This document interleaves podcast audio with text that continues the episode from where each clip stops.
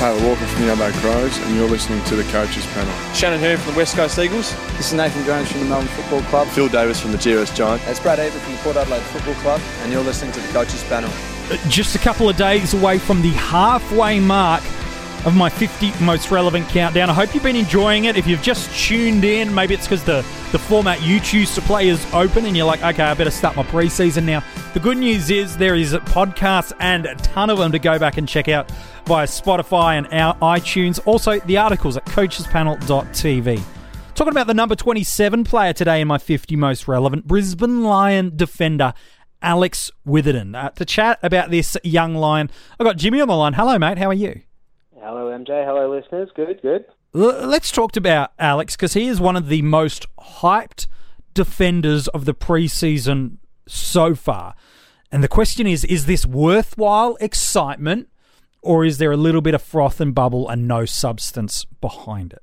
He's just 20 years old, though, entering into his third year at the elite level of the game. He is a defender for us. And boy, oh boy, does this kid have some ceiling about him. Last year, his best score came against the Crows 130 plus scores across all of your formats 138 in Fantasy and Dream Team, and it was 131 in Supercoach. Another 80s average year with an 88 in AFL Fantasy and Dream Team, an 83.8 in Supercoach. Speaking of that format, he's priced at just over 450,000. Well, he's going to set you back just over 630,000 in AFL fantasy and just below that in Dream Team. It's his third year into the system, and traditionally, if a player's ever going to break out, if it's normally the third year, there are fourth year breakouts, but you know, there's enough kind of data to suggest that if a player's going to break out, third year is one of those key years that, that frequently happens.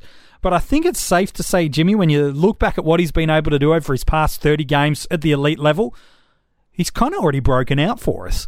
He has, yeah. He's uh, he's performing as you know, as as well as a player who has been around for, for three, four, five years already. So, which um, which is fantastic. And and if you jumped on him last year as a a speculative option, you were richly rewarded, which um, and well done to those who did. But uh, yeah, coming into this year, it's a, a, just that bit of a question mark on how much further is he going to grow. Well, that is the ultimate question. I think something that's taken place just over the past week or so from Champion Data will help as well as some natural development. But yeah, let's go back to what he's been able to deliver so far as a fantasy player. In his debut season, uh, he made his debut in the side in round 14, and then from then on, he just didn't miss a game. In fact, in AFL Fantasy and Dream Team in 2017, he averaged 88. He got his first ever ton against the Eagles, and he didn't drop a score below 70. While in Supercoach, an average of 87, two tons, and his lowest score for that year was 69. Then you fast forward to what he was able to deliver last year for us. Probably a slower start. And what I mean by slower starts is the frequency and the ceiling of hundreds over those first four or five games wasn't there. In fact, in his opening 10 games of the year, uh, just the one AFL Fantasy and Dream Team ton, just the two in Supercoach. But then towards the back end of the year, that's when he really got cracking. He averaged 88 for the year, five tons. His lowest ton, by the way, was 116. There's some nice ceiling.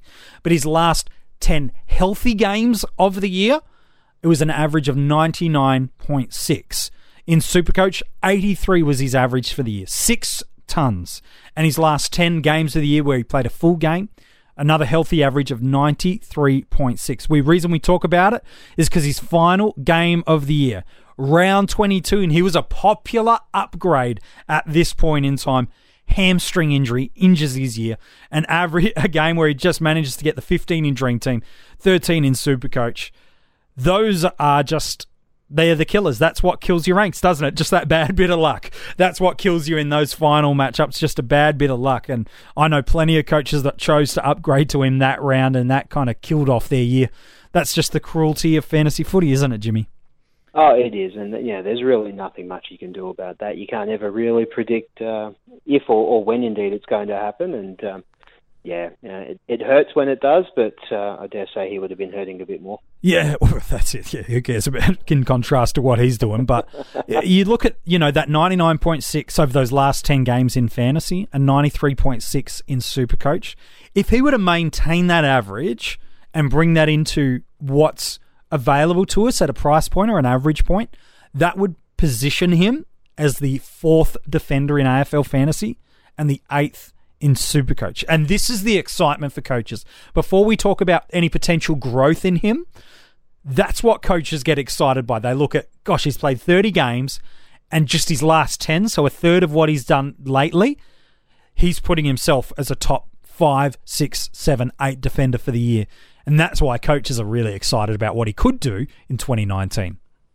Oh, that's it. There's a, there's an awful lot of hype about him from that point of view, and um, as as you touched on those rule changes, if that helps him get a couple more points again and a bit more natural development, gets him a another plus six across the back every week, then um, know, look, he's he's right into genuine premium territory. But the um, yeah, the it, it is still a, a risk or a, a gamble, I guess. You know, you, you're picking him based on value uh, and what you're hoping he does, not necessarily what he has done. Yeah, that that's correct. You know, you, we talk about this new rule change that's come in. There are multiple rule changes. One of them that's only just been confirmed over the past week is Champion Data have confirmed that with the kick-in rules, uh, any player that uh, disposes of the ball by foot outside uh, of the goal square that will be awarded um, a disposal as per normal, which uh, is a positive and a negative for super coaches, by the way. For AFL Fantasy and Dream Teamers, is only upside for you in that. Uh, but there could be some potential downfall depending on how the disposal efficiency of that player goes. So, you know, it's it's a blessing and a curse potentially. Uh, if any players disposes of the ball by hand in or out of the goal square, uh, that will count um, as their usual handball disposal. Again, depending on, on the efficiency. The reason we talk about this for Alex Witherden is last year he took 50% of all kick ins for the Brisbane Football Club and played on 50, uh, close enough to 50% of the time. And so, assuming he continues on that ratio of both of those things, and again, new rules, new year, some new players into the side, things can evolve and change. So, it's purely speculative, but you'd probably think yet again a, little bit of a points bump if he continues to be that good user of the ball by foot, which he is, by the way, um, that he should get some form of a points bump just in that point, let alone natural development. Oh no, no doubt at all, and and I think it's the thing that you know, and, and because he is so young and that you know he does get that additional hype. You know, like we've seen with with uh, Macrae and with Oliver and Cripps. You know, when they start showing that potential early, um, we maybe get a little too excited and a little mm. too attached uh, before we should, uh, rightly or wrongly. Um, and look, sometimes they will pay off, and sometimes um, yeah, it, it might not. Yeah, there, there is every chance he could stagnate, um, and that's something I guess we've got to be prepared for. But um, personally, I, I'm big big fan of the kid. Um, would love to own him in every keeper league if I could, but um, in terms of uh, a salary cap format, um, I don't know. I'm, I'm just I'm just a little hesitant. He's a really intriguing one to place right now. He's ranked as the 26th defender in Supercoach. Uh, that's quite a substantial way off the pace. Now, it's not um, as drastic in AFL Fantasy and Dream Team, where he's ranked 10th based on his average point. And yes, that does include a Sam Docherty, who's in that average point ahead of him based on the discount he's given and now won't play for it. So you do need to amend it on that point of view. Uh, but it feels like, uh, especially in Supercoach, yes, he's a good user of the ball. Yes, he should get a points bump. But is it going to be enough um, to put it into that top tier? That's the question mark coaches have to ask. And similarly with AFL Fantasy and Dream Team. Yes, natural development means he should get better. Yes, the kick in rules means he should get a bump. But but here's probably the big question mark uh, around him, if, if there is one at all, is because everything points to a big jump of him becoming a mid 90s premium defender for us. Can you start with that, given the guys like Laird and Lloyd are a very popular number one and two for coaches across all salary cap formats? And then it's probably D3 coaches start to get creative. That could be another premium. It could be someone we revealed a few days ago, like a Kade Simpson. It could be a Lachie Whitfield or a James Sicily. Um, it could be a Connor Blakely. Um, or it could be an Alex Witherden. And then it could even be the guys we spoke about a week ago or so in the 50 most relevant the Robertons, the Smiths, the Hanleys.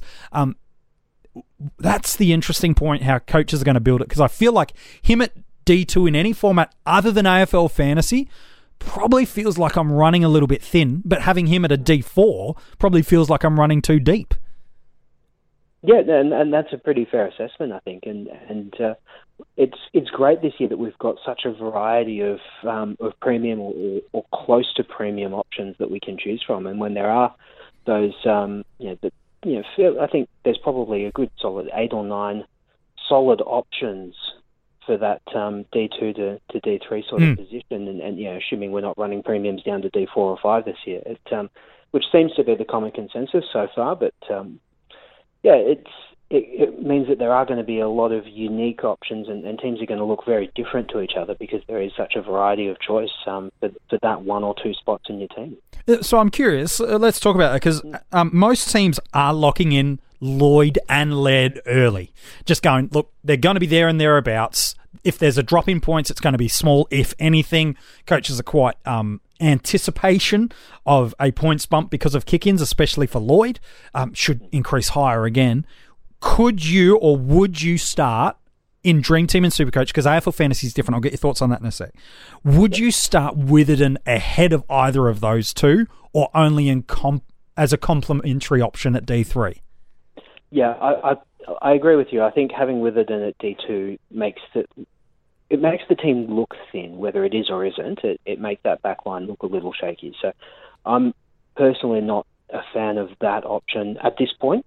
Um, but yeah, and, and I think yeah, if you're you're running your first two options should be genuine premiums rather than a, a value pick you're expecting to break out. Yeah. Um, I don't think anyone starting Five Merrett and Taylor Adams is you know mid one, two, and three, or two, three, and four even. It's uh, yeah, if you're picking them, you're picking them in that sort of middle range of that line um, to fill that gap between your your genuine premiums that you can lock in, and then the the, the bottom end um, you know cash cows and, and mid prices to, to fill it out at the other side. So I think Witherden's in that same boat in the back one.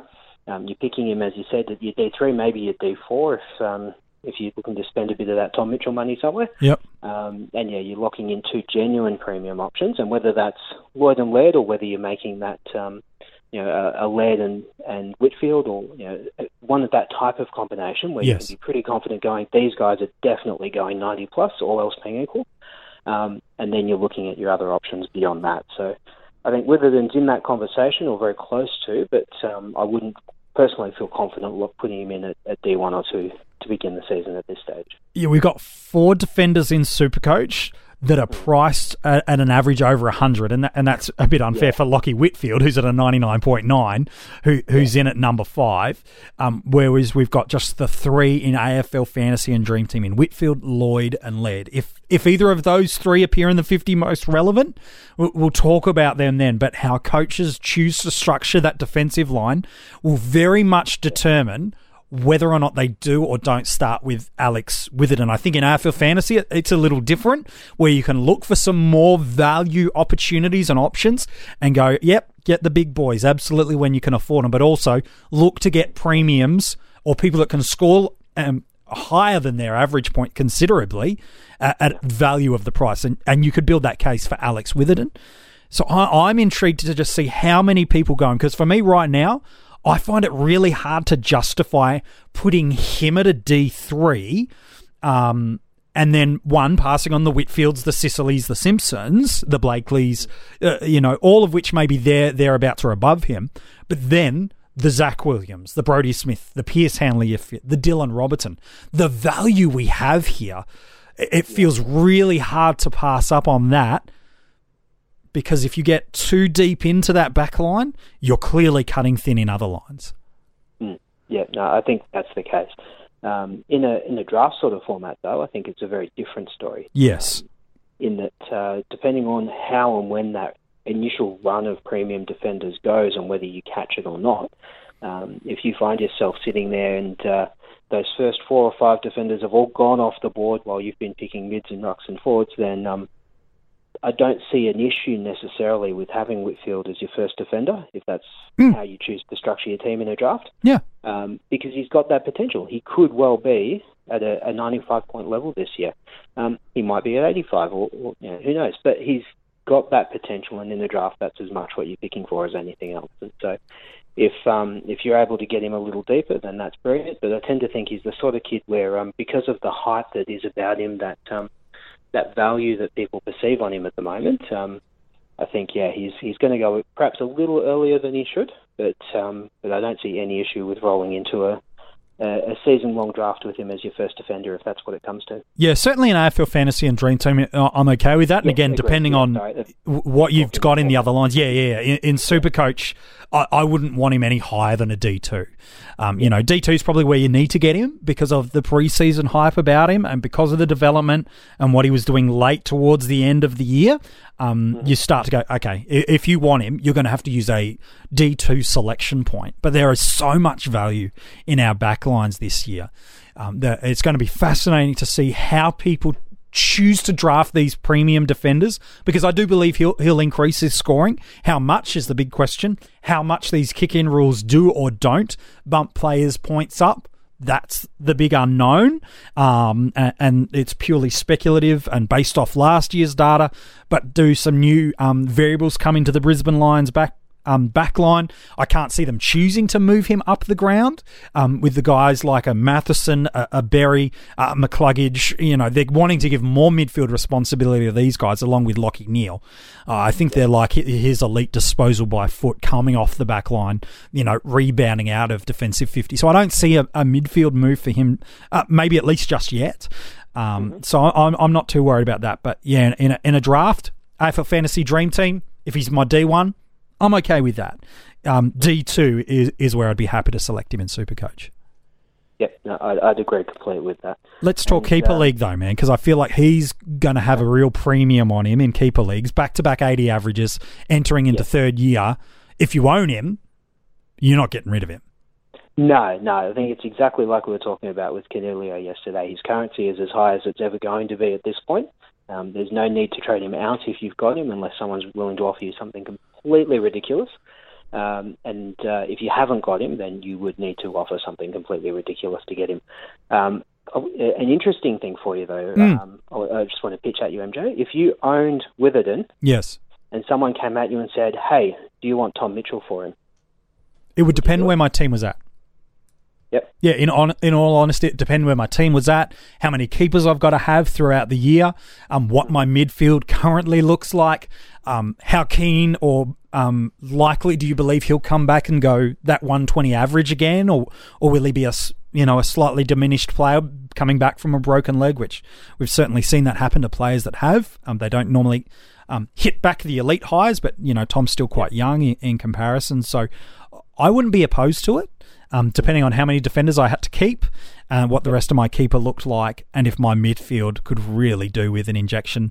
And I wasn't in finals contention. If you're if you're running a midfield that had guys like Pendlebury, Marc Murphy in there, um, you know Jack Steven, if, if you've got these older premiums right now, well, you're probably in that window um, more than likely. So why are you getting rid of a likely top ten defender for a guy that's not going to do anything for you?